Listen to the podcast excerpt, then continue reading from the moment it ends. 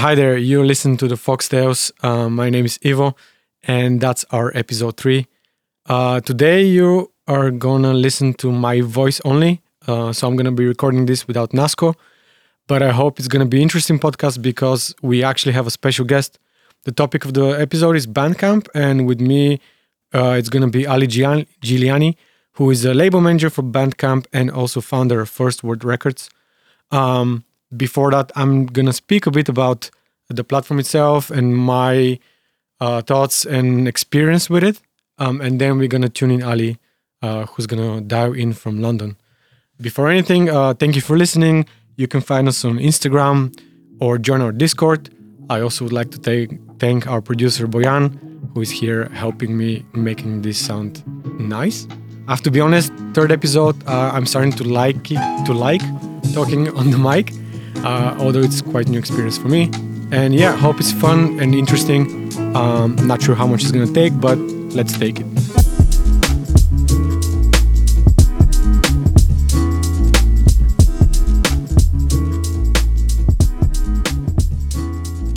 So Bandcamp, um, I would like to believe that there isn't an independent musician who doesn't know what Bandcamp is, but I'm to start with a bit of a history. Um, essentially, what Bandcamp is is a digital community that facilitates the process of bringing fans and artists together.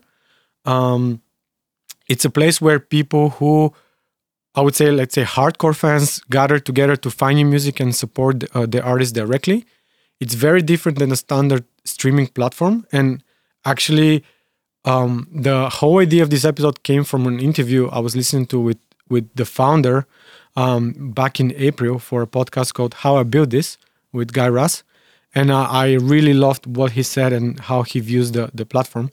So even though a lot of people confuse Bandcamp with a streaming platform, it's more of a community and a marketplace, and he compares it with Etsy. Um, so yeah, tradition it's very different than traditional DSP for a number of reasons.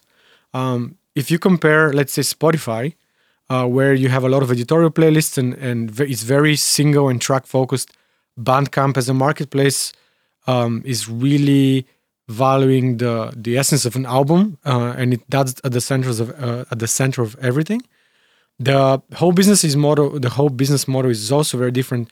In a traditional DSP, you have a payout which is calculated based on a, a pay-per-stream, and the whole royalties is a bit of a black box, and you're not exactly sure how uh, they these payouts are calculated.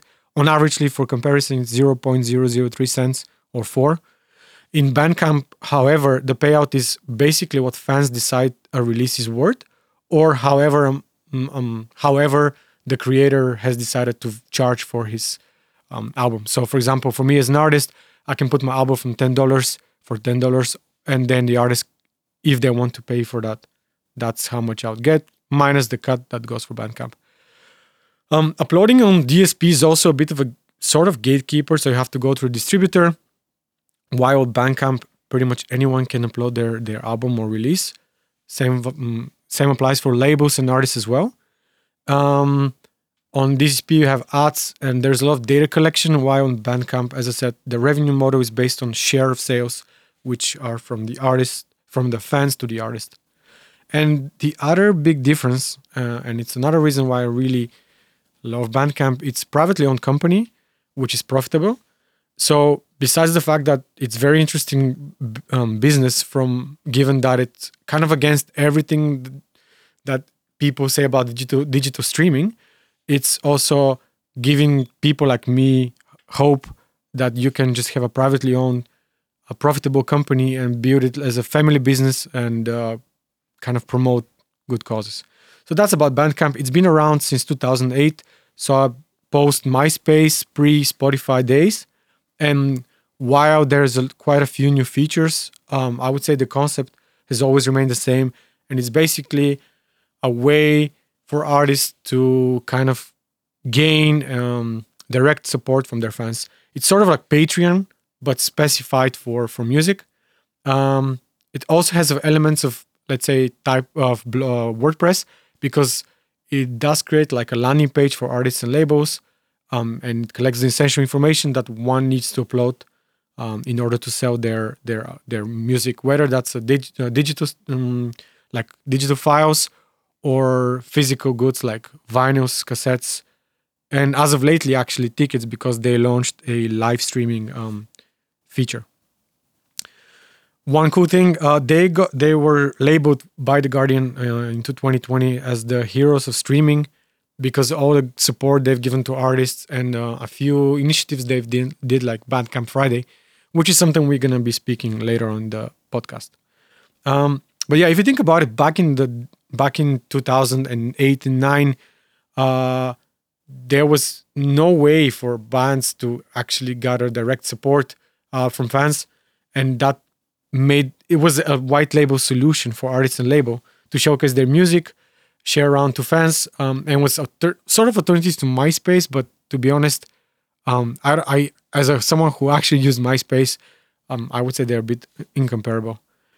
Um, some quick facts about the platform. Currently, there is around 10,000 independent labels on the platform. I was checking this today. Some of my favorite labels are there: Ninja Tune, Fat Cat, Sargent House, which they do more post rock and math rock kind of music.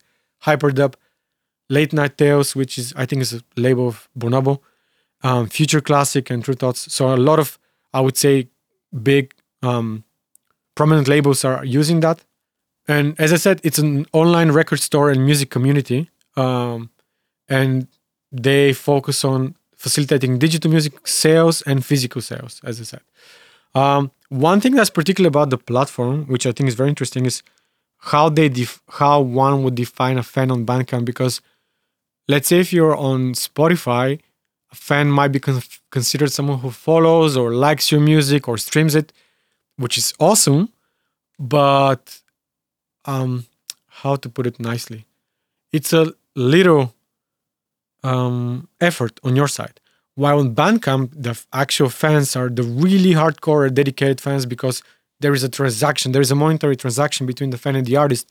Because even though they can stream the platform, uh, the music, uh, most of the people actually buy um, buy the album.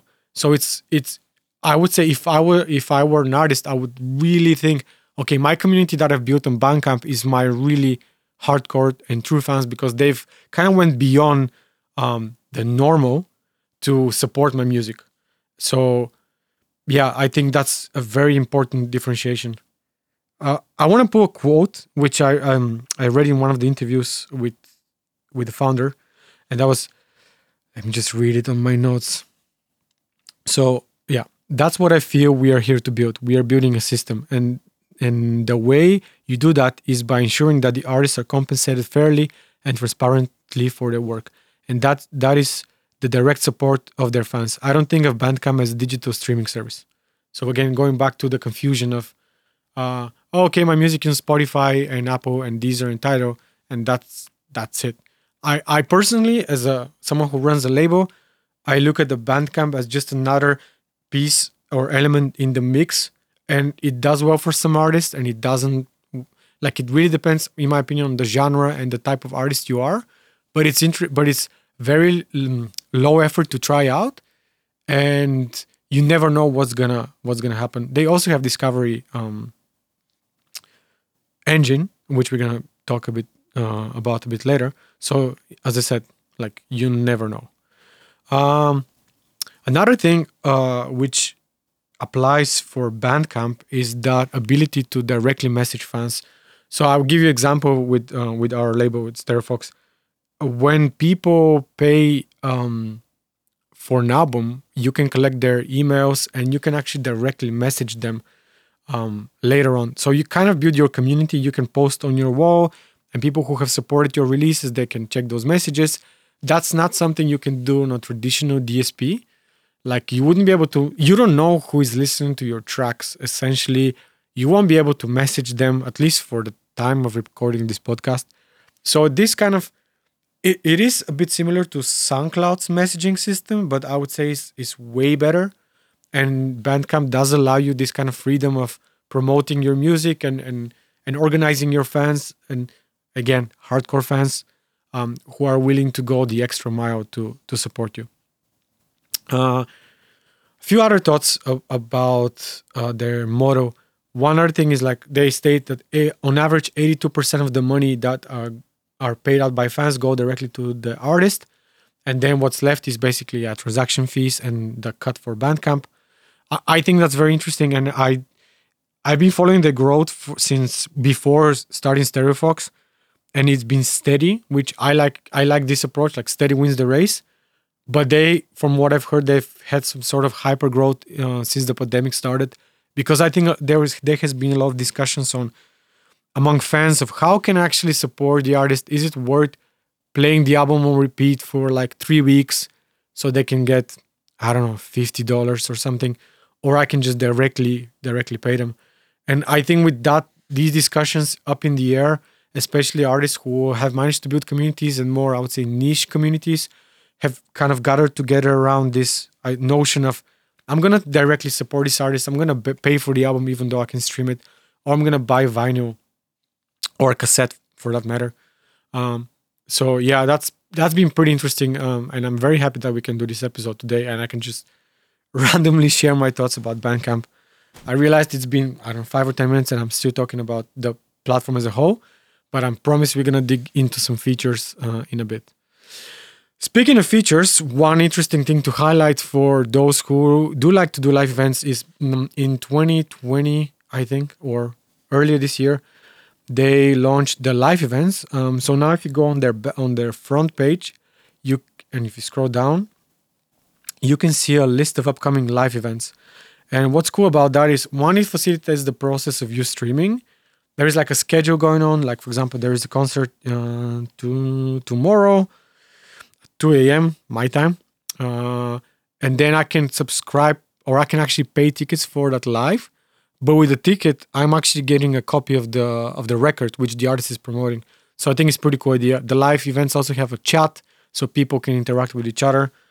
Um, I think the feature only makes sense for for what they they are trying to do, um, and it's something I particularly love about them because they are very quick in terms of launching and kind of pivoting their product. Uh, so kudos to the Bandcamp team if they listen to that. Another feature I like on their website on the front page is they actually have a live stream of all the albums which are being purchased um, in real time. So since I started this sentence, there has been like 10 albums being purchased. And you know which country the fan was in and how much he paid for the album or what he actually purchased. You can even see like I, I literally launched the screen and somebody paid $350 for an album. So I don't know how many streams is that, but it's it's quite a lot, and it's really awesome seeing this like real time, especially if you know the album. Actually, a few times um, happened to me. But yeah, that is Bandcamp in a nutshell. Uh, one last thing I would like to to kind of point out, and what I appreciate about the growth again, going back to the steady wins the race. They um, as far as I know, they're not talking about scaling and, and overtaking the world I don't think Bandcamp is for everyone, but it it has man- they've managed to carve a very special niche, which is not even a niche anymore. And I really believe in the future of this product and and and their mission and vision because they have been standing by that for the past 15 years. So even though we use it for I would say a year, a year and a half, and I can't say as a label we have a serious success yet, it is very important for an artist nowadays to understand um, what they can get out of this and how they can use the platform for their benefit. I hope the, convers- the conversation, the monologue so far was interesting. Um, before dialing in Ali, I'm gonna talk a bit more about the features of the platform and how we are using it as a as a label. So you have a few different options. Obviously, you have an artist account and a label account and what the label account allows you is to cluster together artists under one sort of profile. Um, you can also add your merch there and community, uh, which is where you post um, your physical goods. One important thing to note is when I say merch, you list your items you want to sell, whether that's your like vinyls or external web, like for example, we're using Qrates for for pressing vinyls but this, the whole fulfillment um, is actually not done by Bandcamp. They're not responsible for this. They're just facilitating the process. Um, and then you can basically add your discography on the website. You upload the track, you add the information about the release. There is a quick pitch. there is the capabilities to use tags, which is how to like say what kind of genre your release is. You add all the correct metadata, and essentially you publish it on your page. Um, if you're just starting now, a good thing would be to drive fans and like sort of followers on the profile.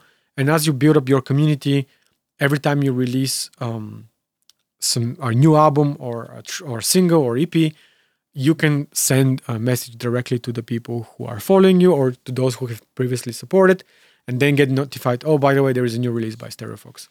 Um, another cool thing that Bandcamp um, gives you as a artist or label is stats. So it um, gives you sort of a map where the streamings the streams are coming from, how many like streams you have per day, how many sales, where what are the sources, meaning do they came from organic search in Google or through the search engine in Bandcamp itself, um, which is pretty cool because it's a very nice overview of how your yeah releases are doing. You can also see the geographical location of the fans um, and how the host the streams um, kind of translate into sales. When setting up your releases, I've seen different things. So you can put um, fixed price. You can also say uh, fixed price, but fans can pay more. I've seen that like a track is mm, let's say one dollar, but then people paying two. You can also say name your price, meaning they can get it for free, so they can just type zero. But then you can get their email, which is also I would say quite valuable. Depends on your strategy with your music. Um, and also you can kind of pair uh, the digital releases with your physical goods. So um, we are gearing up for release of uh, Bojan's next EP uh, next month, which we are all very excited about. And we're gonna be vi- we're gonna be doing vinyls. So, for example, what what we are planning to do is, if you buy a digital copy of the album, you can get ten percent discount on the vinyl. Um, so you can pair all those stuff together. You can also um, kind of have some special offer, like buy my whole discography for I don't know eighty percent discount. So you end up maybe I don't know if you have like five albums, people can get them for like twenty euros or something like that. Um, there's like quite a limited amount of capabilities on the platform itself. Design wise, there is also stuff you can do like um, banners, uh, colors, um, and like the color scheme and stuff like that. Uh, it's not as free as uh, one would want, uh, but to be honest, this kind of standardization is quite nice because it's just very easy way for people to create beautiful landing pages for their music. If you want to see how we've set up our Bandcamp, you can find us at wearestereofox.bandcamp.com uh, or link in our Instagram bio, I would say. And now, uh, the second part of the podcast is, as I said, uh, it's going to be with Ali Giuliani, who is label manager for Bandcamp. He and his team has actually helped me on a few occasions. We got hacked a few weeks ago, and they were super quick with uh, helping us figure this out. With him, I'm, we're going to speak a bit about his journey so far. Um, what does a labor representative day look like, uh, and how can artists actually get the best out of Bandcamp? So next we have Ali Giuliani.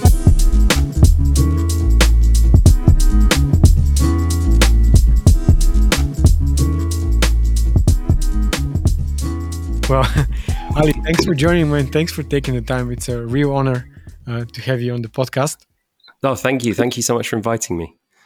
And usually I I always do email interviews for the past seven years. So I always start with just tell us one random non-music fact about yourself. Oh wow. Okay. Non-music fact about myself. Um Okay. Well, I guess my other big uh, passion in life, aside from music, is is uh, football, um, and I'm a, a, season ticket holder at Tottenham Hotspur, uh, which is a team in London, and I've been going there for well, wait, wait, how long? Uh, 26 years now. I've been a season ticket holder there since I was a kid, and um, it's actually the the thing I have missed almost more than going to live shows and all of that sort of stuff over the last year or so has been not going to watch football matches with my friends. So, yeah. I wonder if there is a band camp for football fans. that might be an interesting product idea for the yeah, yeah. I don't know how that would work. I think, um, yeah, football football fandom uh, online is quite a um, it can be quite an aggressive place. So I don't know if that would quite fit with how Bandcamp is, but let's let's see. Yeah. Who knows? Very different. Yeah. Um, before talking about Bandcamp, you're the founder of First Word Record, Hmm. and we are talking with Brianna. We're huge. Actually, we I knew the label. I didn't know that you're the guy behind him, and Brianna knew Okay. as well. So we're huge fans of your artists. And how like how has your path been before joining Bandcamp, and what have you learned for the past twenty years running the label? Um, yeah, so I think you know the way I kind of got into it was through. Um, I was originally originally I did kind of I managed a band. I mean, I didn't really. I say I managed a band. I was someone they knew that had a car and a phone, so I was their manager. You know, not much real ability or expertise back then.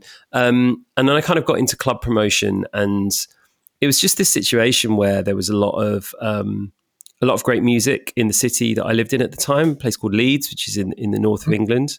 And uh, and it was just weird that there was loads of great music, but not no label in the city. So it was a natural step for for us to um, try and change that and try and set something up. So um, so really, I think the, the my path in it and, and it kind of chimes really well with what Bandcamp is about is it really comes from that DIY mindset of just like if you want to do something, you figure Mhm. out how to do it yourself and you just do it and and get on with it, you know? And um and that's an ethos that sort of really extends into Bandcamp as well. So I, I think, yeah, it, you know, I think for me, like a lot of the lessons I've learned have been about knowing trying it's always about trying to figure out what what it is that you should learn how to do yourself Mhm. and what it is that you should just let someone else do and pay for or or what's the cost effective way of making that happen do you know what i mean so like Yeah, you know well. yeah just like understanding your strengths and weaknesses and you know and it's something i say often to artists like you know i do some mentoring and and for, for some emerging artists Mhm. and um I think artists have a lot of pressure now to like be everything and do everything. And the simple fact is that no one became an artist because they wanted to be really great at social media or learn how to do an email campaign. Like they you do it because you love Yeah. music and all the other stuff you kind of need to do, but I think we sometimes pressure ourselves to that like if we're not really good at that then we're failing. And it's like no there's no reason why you should be good at that stuff. If, if you are brilliant it's a real bonus. Um, but actually it's fine to ask for help and find other people to do the bits you don't want to. And you know and that's kind of what bandcamp is really. It's like you know we know it's important for artists to sell directly to their fans but how many artists have got the time or ability to create their own e-commerce site you know it's really difficult to have Yeah. up-to-date features and all of that so like something like bandcamp's a really kind of obvious thing and really useful tool for for artists and labels to use It's it's funny just to uh, to go back to something you said about social media. Mm. I don't know. I just thought about the fact that um, I don't know if it's unfortunate, but nowadays it's actually I see people who are great at social media who become artists. yeah You get a like a viral hit. I, I was surprised to see you know one of those the TikTok campaigns, and then it's someone who was just doing social media, and now because they have a million followers, yeah being an artist. But I, I know exactly what you mean. It's pretty much what we're trying to do with with our label and working with artists, and Mm. they often Yeah, just need it to makes focus on sense. what they like. And then for yeah the yeah com- com- com- completely yeah yeah and uh, you've been in Bandcamp for almost six years, which I assume means that you really love your job. How, like, did you naturally ended up? Did you apply for a position, or how did you? I know you're still obviously running uh, First Word Records, Mm. but how did you transition into doing both things? So yeah, um, so I, I kind of got to know. I used Bandcamp from very very early on for for the label. Um, like I think we signed up for our account in like 2009, and Okay, so early days. yeah, and just from and I kind of I knew Andrew Jervis, who who is is my my boss, and he uh, hosts the Bandcamp Weekly, and I knew Andrew from before because he used to run a label called Ubiquity Records, which is in a sort of similar space to to what I do with First Word, and um and I got to know him. Well, I knew him and got to know him a bit better just through sending him music, and also I met Ethan, uh, um, who is the founder of Bandcamp, uh, again just through sending in like feature requests and ideas and stuff.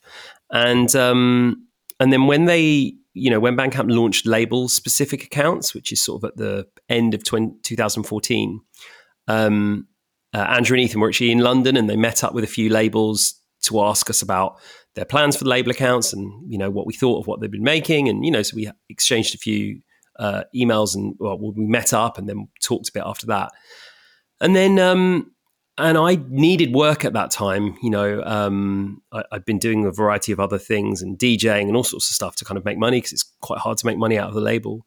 And I just mm-hmm. asked them if there was any work that I could usefully do for them. And they said, well, actually, yeah, you know, we just launched these accounts for labels. It would be really great to spread the word about that to people in the UK. So, you know, my initial job was just freelancing for a couple of days a week, and it was just go and sign up as many labels as you possibly can. Um, and that freelance role was three months, and then it became six months, and then nine months, and then it became a permanent job. So I've been, yeah, permanently at the company now for five years, but but I was doing a, a year freelance before that. So it's really like there wasn't uh, there wasn't a job going, but I it was just good timing that I asked at a time where actually I could be useful to them. So asking how you can help is kind of the best thing. Yeah, we've yeah. gotten people like that on the team as well, and it's and it's awesome. Mm, mm. Currently, are overseeing Europe, right? Yeah, that's right. Yeah, so so the role has kind of changed a little bit over time. So you know, I started just signing up labels in the UK, and then it naturally became you know people I knew in Europe, and and doing more of that. And I think now it's like there is that outreach and kind of signing people up. But obviously, I think Bandcamp's profile is much higher now for a number of reasons uh, than it was back then. So there's less of that, but also now it's more um, you know, representing the company at conferences and talks and panels, and then mm-hmm. also lots of education and kind of just keeping good relations with all the labels and artists that use Bandcamp in Europe and making sure that they're okay and helping out where I can and letting them know about new features and all that sort of stuff. So it's it's um it's become a slightly different role, but it's it's really fun. It's quite um, varied, which I really like. I think I, I kind of get bored easily if it was just the same thing over and over again.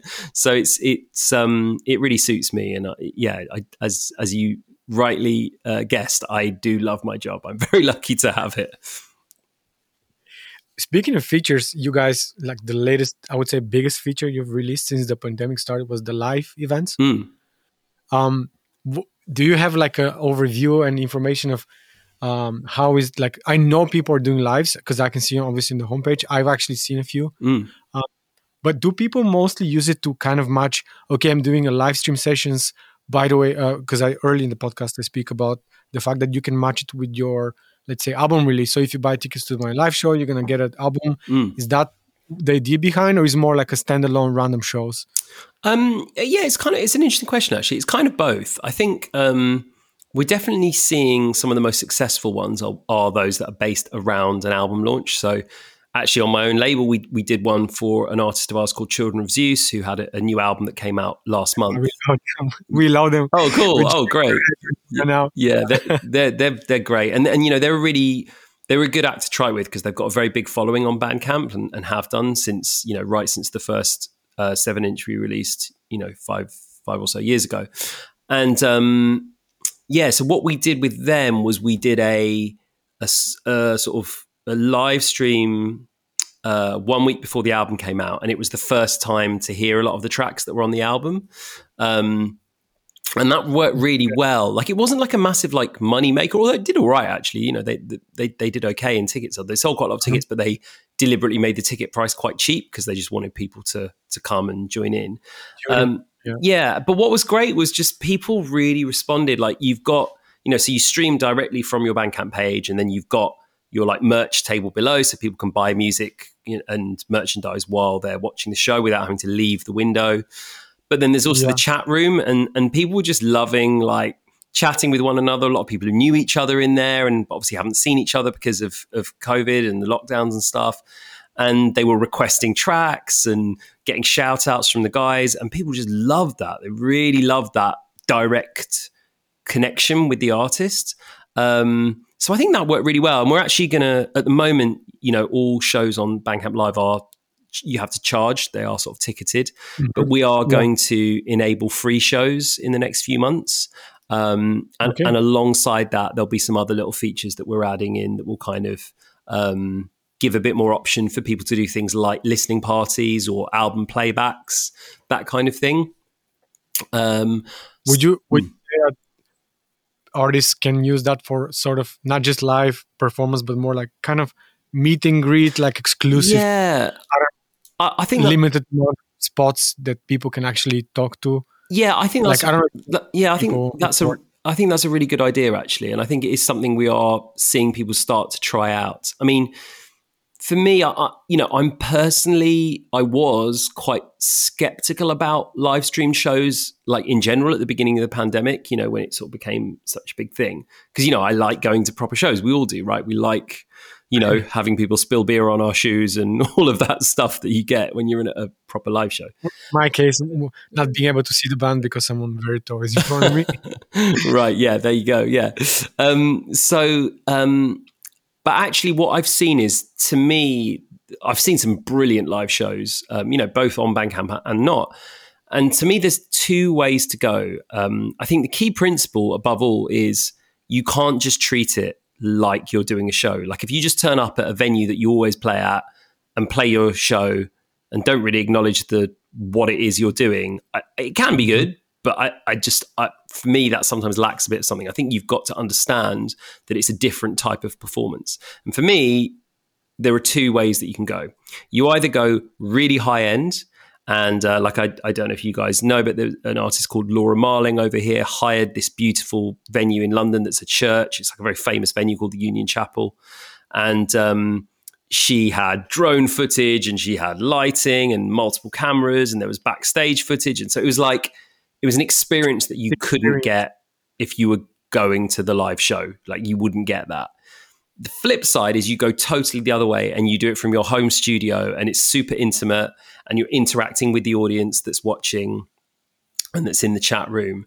And I think that again is it's sort of giving you something that you wouldn't get at a real show. And I think that's the key. That's where the exciting thing is going to happen uh, with live streaming, not just while we're still you know dealing with covid and all of that but even going forward into the future i think that's where it gets interesting. And and what you suggested in terms of like q and a's and that kind of thing i think that's exactly right. That's kind of that's the the exciting bit for me. Um and especially with a platform like bandcamp i think that really plays into the kind of fan that uses bandcamp. I think that's the sort of thing that they would really love yeah that's um something i speak about before. Like what i i do appreciate so we as a label use it for about a year or Hmm. so. Thanks again for onboarding us. All good.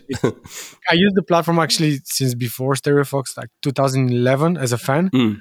and, and i've always loved it and i've always followed uh, like how it's been developing. But what i do appreciate um, the most is every time we release you can just send out a message to the fans. Mm. and actually we do get decent traction like i know when i send out the short message with the with a blurb kind of oh we're dropping this today that i can actually talk to these people and that's the only place actually you can you can do it Mm. even even in soundcloud where you have some sort of messaging yeah you still can't do that Mm. so i do see bandcamp as the perfect place for um kind of incorporating this kind of like q&a or intimate concerts with fans because it's sort of a communication with the with your audience Mm. Not like a traditional DSP where you just put the album up and playlisting goes on. yeah yeah so I was really happy about um, this. Yeah, feature. I, no, I think you're really right. Uh, I think it is kind of um, uh, one of the things I always say to people about Bandcamp when they're kind of like, "Well, how do I how do I get the most out of being on Bandcamp?" and and and I think it is like the more you use, it's sort of not a very helpful answer in a way, but like the more you use it, the more you'll get out of it, and the more you personalize it, and the more you do like what you've done of like recognizing what fans respond to, why they follow you on Bandcamp, why they choose to buy on Bandcamp over other platforms, um, and understanding what kind of fan they are. And and I think the cool thing is is quite often the kind of fan they are is probably the kind of fans that we all are as people who run labels and release music. You know, we, we we don't. It's not like a casual thing. It's something that's so centrally important to us in our lives, and we want to know more and we want to understand how it all works and and we have an appreciation of how the business side of it works as well you know um, uh, you know more than your sort of casual listener and i think that's you know leaning into that and recognizing that and and adapting how you use the platform with that in mind i think that's that's a really good path to success. You know. Mm-hmm. One because we also have a Discord server with mm. quite a lot of artists, and I posted earlier today with some. If somebody wants to ask a specific question that fits the conversation, um, I wanted to ask you a bit about the whole release strategy. And one of the guys in the server, Aaron, asked, um, "Would you say that bands or artists who focus on releasing their music exclusively on Bandcamp, let's say a month before mm. the traditional release, get a better traction or let's how to put it have, have higher chance of be, getting noticed from the marketing team of Bandcamp, mm. like because they have this edge of okay, my music is just on Bandcamp right now. Yeah. Okay. So um, that's a really good question. Um, in terms of editorial, um, we we do not uh, pr- give preferential treatment to people who window their music or just mm-hmm. exclusively release with Bandcamp. If people want to do that, of course they can, but it's not something that we sort of would get would we're not going to give people coverage because they're doing that you know there's um, no extra points so to say no no yeah we i think you know like my advice to people about that and that whole question of whether you should be exclusively on bandcamp or have it on bandcamp first my, my thing is I would never tell people not to put their music on a platform. I think, particularly when you're an emerging artist, it's good to be everywhere where your fans might be. Um, mm-hmm. For me, it's more about where you direct your fans to. And if you direct, so, you know, part of part of being on these platforms is that you're earning money from fans that already exist and part of it is that you're finding new fans right um, for the fans that you already have and you're already in communication with them, whether that's via email or whether it's via Bandcamp messaging systems or whether it's via social media, mm-hmm. um, if you direct, you can direct them to other platforms, to other DSPs, where you earn very little money, you get no data about who those people are, um, and you know it's kind of a a drop in the ocean a lot of the time, particularly when you're you're sm- smaller and starting out. Or if you send them to Bandcamp, not only you're going to definitely earn some money from them if they like the music, um, but you're also going to probably get their email address and you'll be able to use the messaging to get in touch with them. And the next time you release something, it will um, they'll get the notification about that. Um, and I think that's really important to think about. I mean, it's something like you know, I mean, with my own label, I have all my music on every not every service, but most platforms and most of the major streaming platforms. And one of the things I found really interesting, I was thinking about this the other day, is obviously we all want playlisting, right? Like that's the kind of the golden ticket when it comes to Spotify, for example. Yeah, actually, the first two episodes of the podcast is about the Spotify editorial. Yeah, playlist. it's it, you know it, it's it's a it's a difficult thing, and the thing that was really interesting to me is when you get playlisted. Uh, you know when people like share their stats and like this many people listen to me and blah blah blah. Let's say that you're on a playlist and your track 25 out of 100, right? If someone listens to your song, so that's a stat saying they listen to you, if they don't look down at their phone while they're listening, they don't even know who you are. Yeah, you have to be really exceptional. Yeah, you know, so it's it's sort of like you're you're not then necessarily. I mean, obviously there are ways of doing it, but you're not necessarily converting that casual listener into a fan and into someone who's going to check for your stuff. They might listen to it and go, "Oh, that was good," but if you know they're not looking at their phone or they're doing something else or whatever, they might not see who you are and they might never find you again. You just you don't know. Uh, oh, obviously there are there's the AI and the algorithms that will probably send you back to that again, but but you know those that's something that you don't really have control of as an artist. Um, so I kind of think that yeah, like for me, the sort of benefit of pushing uh, the, the, benefit of the, the, the let me put it another way. The the way i'd sort of suggest people to do things in terms of how they you know releasing things on bandcamp early or not i think put things up in every place that you think is important to you and and that your fans are at but you have a very definite choice of where you can choose to send people to. And and i would suggest that for a lot of artists sending people to bandcamp is a uh, is going to be a more lucrative um, uh, part of building a career and building a fan base yeah, but, yeah. For me, like uh, having the DSPs and bank, for me, it's two very different things. Mm.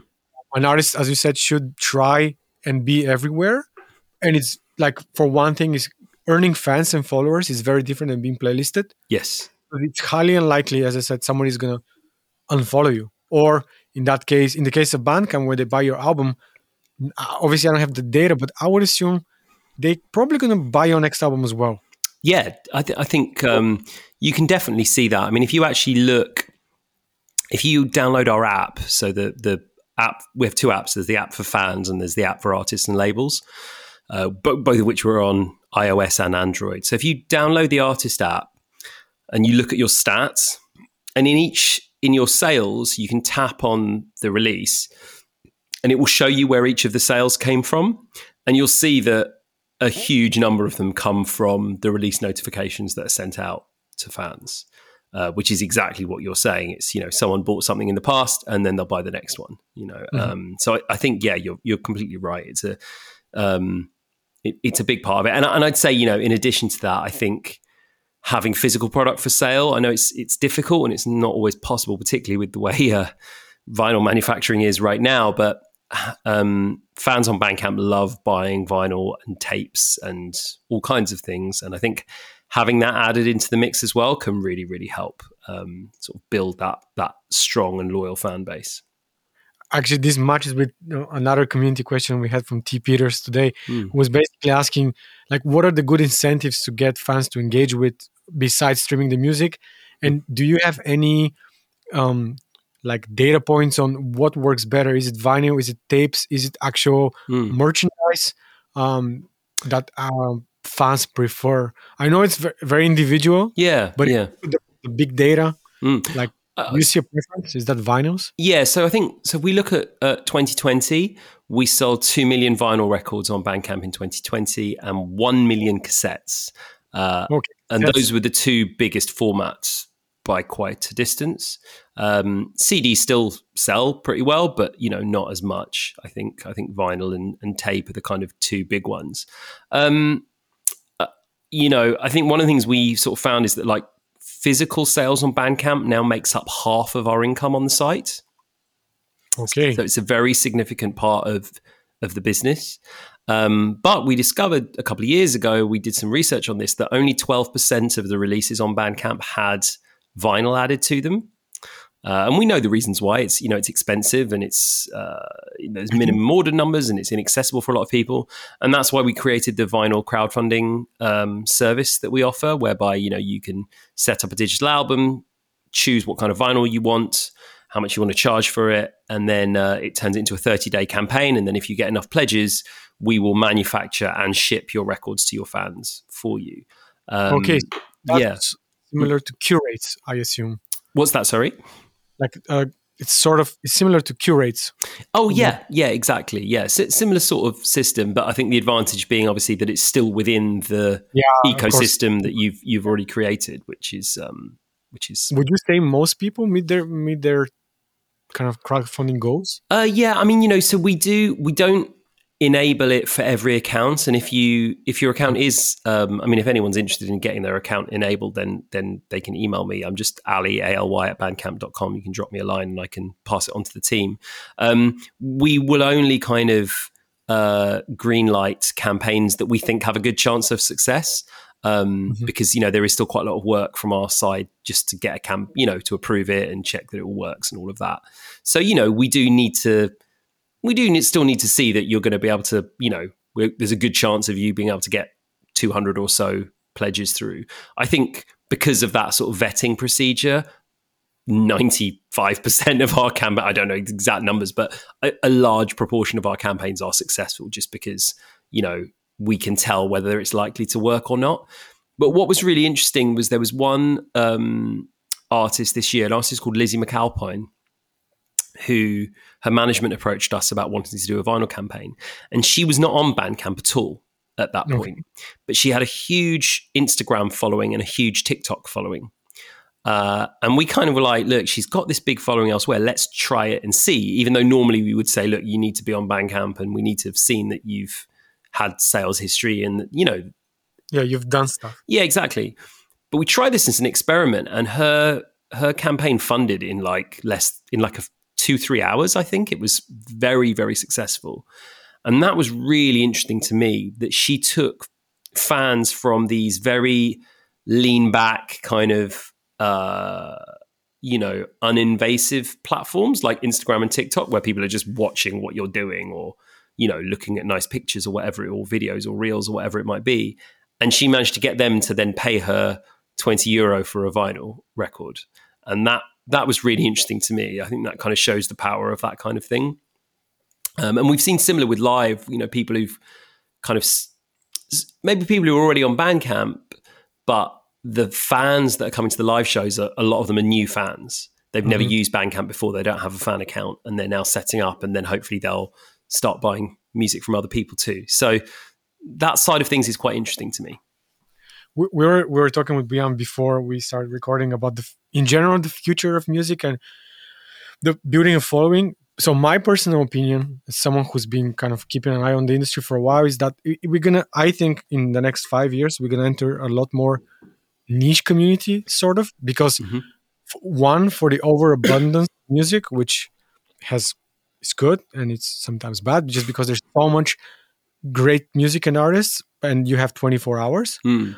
I, I do think the the future of bandcamp essentially because i don't i don't even think there is an alternative to, to that where you can really keep your community for yourself sort of mm. it's more important now than than ever with a like it's easier it, not in a bad way but it's just easier to make music nowadays than 15 years ago when like when i was a teenager sure like access to hardware and stuff like that mm. of course i was also lazy back then but, so i don't know if if that makes sense yeah said, no no I, I know what you mean i think i mean i think um, you mentioned sort of discord before and i think communities around Discord servers, and uh, um, you know, it's almost like I think the internet has become so, you know, quite uh, you know, as I said before, kind of quite aggressive in places and and very confrontational.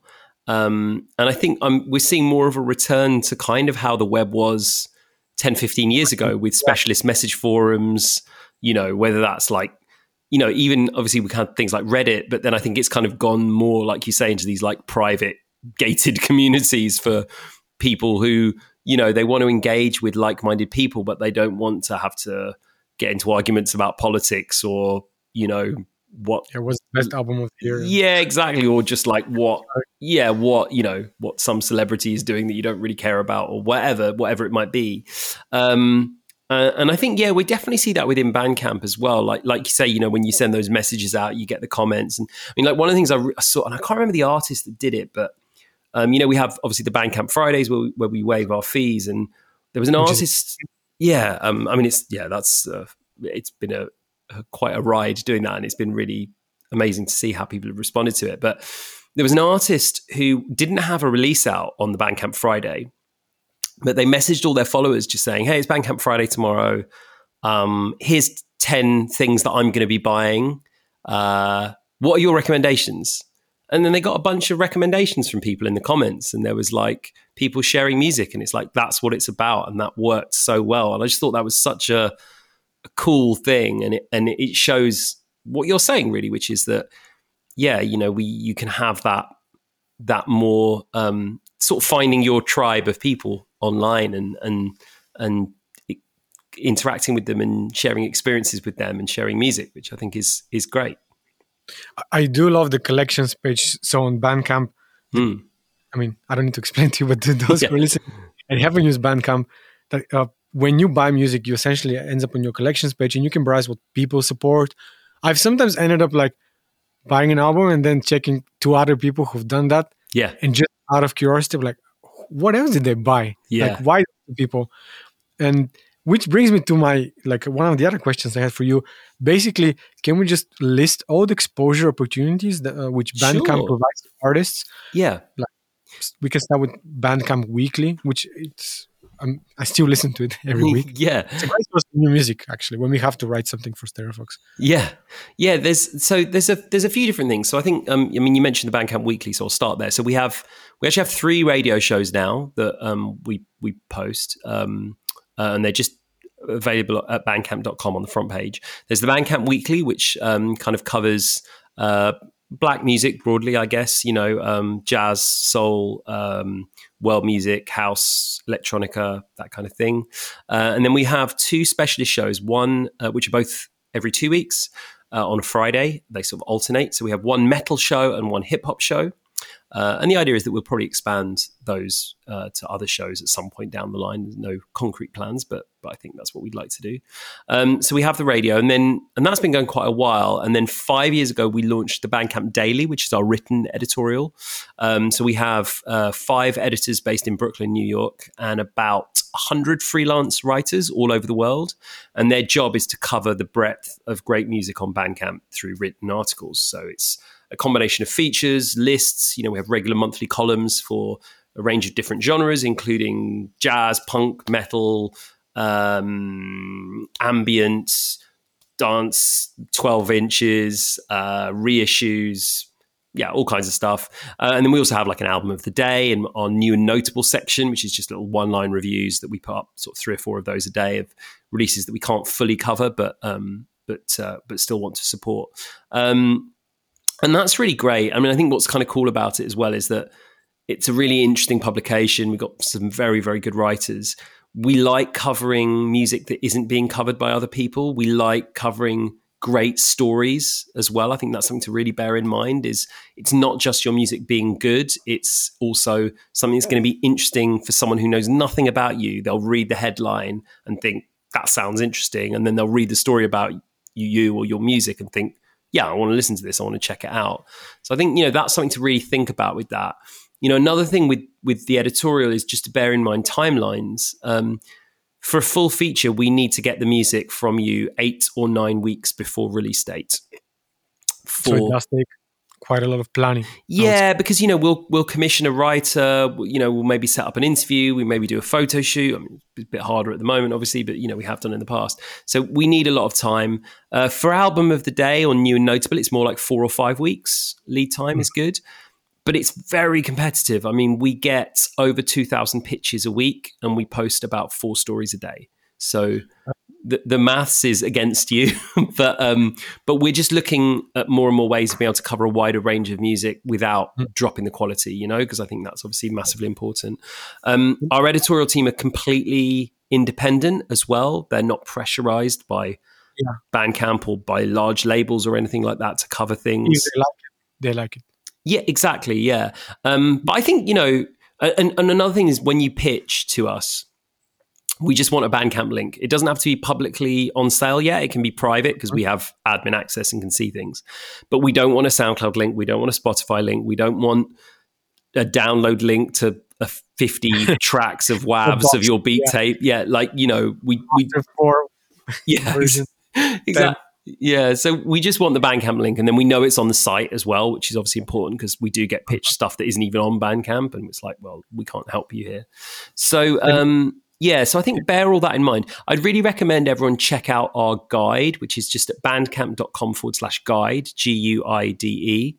And it has a really good rundown of like all of the editorial procedures. It has a submission form if you're an independent artist of how you can send your music in. Um, and it lists a bunch of other kind of good tips about, you know, design and merchandise and photos and all the other things that you can do with Bandcamp. Um, in terms of other ways of discovery, so we're now at the point where one in three sales on Bandcamp comes from our discovery tools that we've built. So it's like you bring in two sales from your fans, and we will add a third on average mm-hmm. across the site. So, you know, we have the collections, as you mentioned. You can follow other fans, and you get an email once a week rounding up the music that they've been buying, and you can click through to things. And then if someone buys something of your recommendation, you'll get an email saying, you know, awesome, you helped sell this record by by. Uh, yeah, it's it's a nice. It's a fun thing to do. Um, so we have that. We have our recommended albums footer at the bottom of the page, um, where you know we will show items that other people have bought who bought this. We'll sort of put that on the page there. And I think the, the kind of really you know interesting thing about that is that all of our discovery comes from human interaction. It's from humans deciding to write about something or deciding to buy something, and that's where it all comes from, which makes it very different to other places.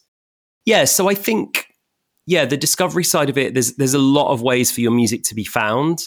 Um, and again, I just think the more you interact with it, the better. I mean, actually, like the the fan accounts that you mentioned in your collection page, it's mm-hmm. actually something I'd really recommend artists to do. Like if you're an artist and you're a DJ or you just buy a lot of music on Bandcamp, create a fan account and you can share that with your fans. And like, you know, if you're the kind of artist that you want to interact with your fans, but you don't want to be posting a photo of your breakfast on Instagram every day. This is a really nice way. Way more interesting. Yeah, ex- exactly. You're just showing people what music you buy and what you're into. Um, uh, so I think, yeah, that's there's some kind of cool opportunities in in that side of things to to do good stuff. And you know, we have our bestsellers lists as well, and tag pages so you know people can kind of find things through that and, and do exactly what you said where you know you just on each release page there's like little thumbnail images of all the fans that have bought it and you can just click on a fan's image see what music they've been buying follow them or maybe find something new and, and you can find some crazy music that you would never otherwise find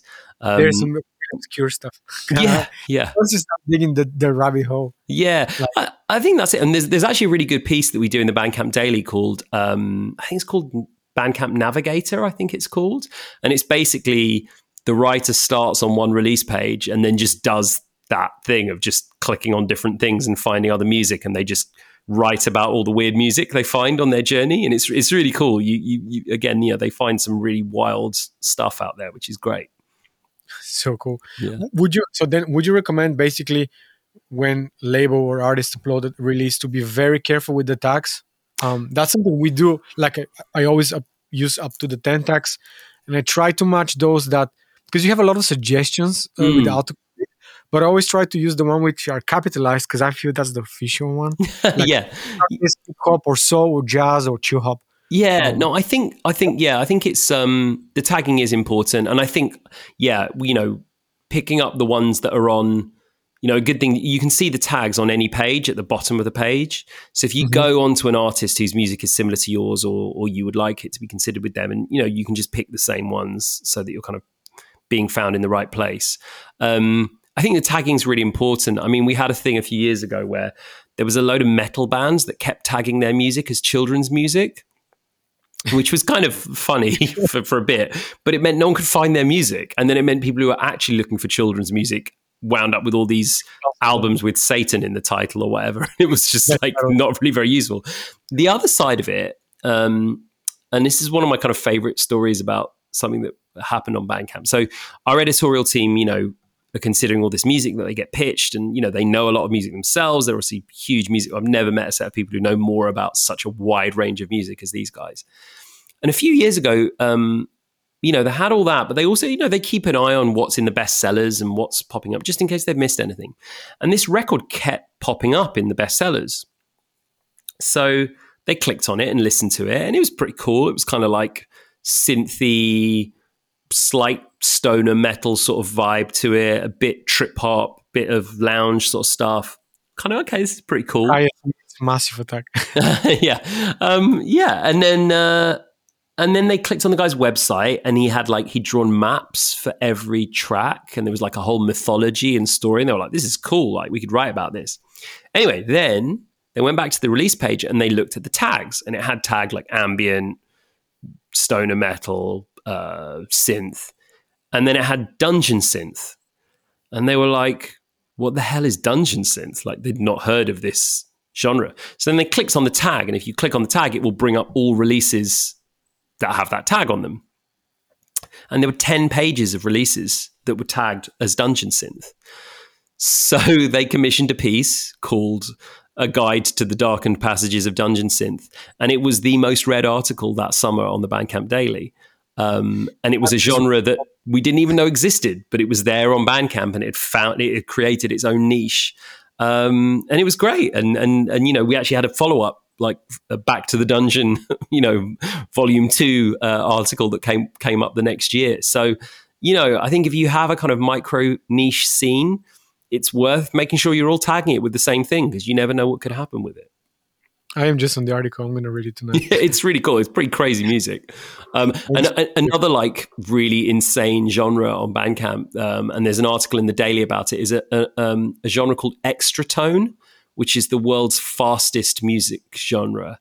Uh, and some tracks are like up to ten thousand BPM or something. It's, it's it sounds terrifying to me, but um, but yeah, there, there was a really cool piece about that as well. Each its own, I guess. yeah. yeah yeah. It's really I, I love digging around to be honest. Like sometimes you don't get what you expect but that's kind of nice. Yeah yeah. Well you know it all goes back to what our aim was which was just to create an online record store. And and you know, yeah. an, an online record store is gonna, you know, it has personality and it has idiosyncrasies, and I think you know we all understand now that that yes, there is AI and there are algorithms and they can predict your every move, but sometimes people do things that are unexpected and weird, and sometimes someone who has only ever bought hip hop suddenly buys a folk record, and that's great. And you know, um, we try and encourage that kind of discovery where you're going to find things that you wouldn't otherwise find, but you'll really love. Um, I, I, think that's the beauty of having a human curation mm, against because, yeah. like, for example, I I hate YouTube because once you see five videos, you kind of see the same thing over and over again. yeah, sure. like. You're, you're, just not going. Yeah. Going way out of it. Yeah. Aly, thanks thanks for the conversation. Um, it was super cool. First uh, podcast with external guest. Oh, I'm very honored. Thank you so much for inviting me. It was really, really good to talk to you. So, to sum up, artists and labels should check the guide on Bandcamp. Of course, they can reach out to you. Mm. It's, impl- it's important to, get your timing right, good yeah. design, even better story, of course, with the music. Make sure you tag your yes. music, and then I'm sure if it's good, someone's going to notice. Yeah, exactly right. I think you know um, the the my rule of thumb with Bandcamp is if there is a box for you to put some information in, put some information in it. If there is a place to add an image or personalize it, then do it. It's your page, it's not ours. So you should really make it look like your own. And um, and yeah, definitely check out the guide and and try out the live streaming and stuff like that because I think you know you can. I mean, I I went to a live stream show the other day. I mean, I've been to one that had like 3,000 people attending and it was crazy. The comment section was a bit insane. But I went to one that had like 10 people, but it was lovely. It was a really beautiful experience. It was just a guy playing a solo sax show from this guy's home studio and it was amazing. And, uh, and I felt a real connection with that music and with that artist that I wouldn't have otherwise. So I think you know there's um there's there's real you know I think now more than ever, people want that direct connection with the artist that they love. So anything that you can do to encourage that and to to try and you know give a piece of yourself, but in in a way that you're comfortable with, I think is, is worth looking at. And and there's a lot of tools on Bandcamp to help you do that. Awesome. I have one last question because sure. I know you're doing a, you're listening to an LP a day in 2021, which is yeah. impressive. yes. Favorite record that you've heard this year, regardless of the release year. Um, oh gosh, that's a great question. Yeah, so this is something I did because I I found that I listened to a lot of podcasts and I found that I was not listening to as much music anymore because um, just because you know my habits had changed and I was like I want to change that. So what started as just like a New Year's resolution to myself has now ended up with me yeah posting taking a picture of a record or an image of the cover or whatever that I'm listening to every day and writing something about it which, on, on my Instagram page. Um, which is just uh, and it's like sometimes it's about the music and sometimes it's more just about me and my stories and stuff so it's been a lot of fun and i've really enjoyed getting back into the habit of listening to to, to albums um, as for the best thing i've listened to this year oh my gosh that's such a hard question um, i know i uh,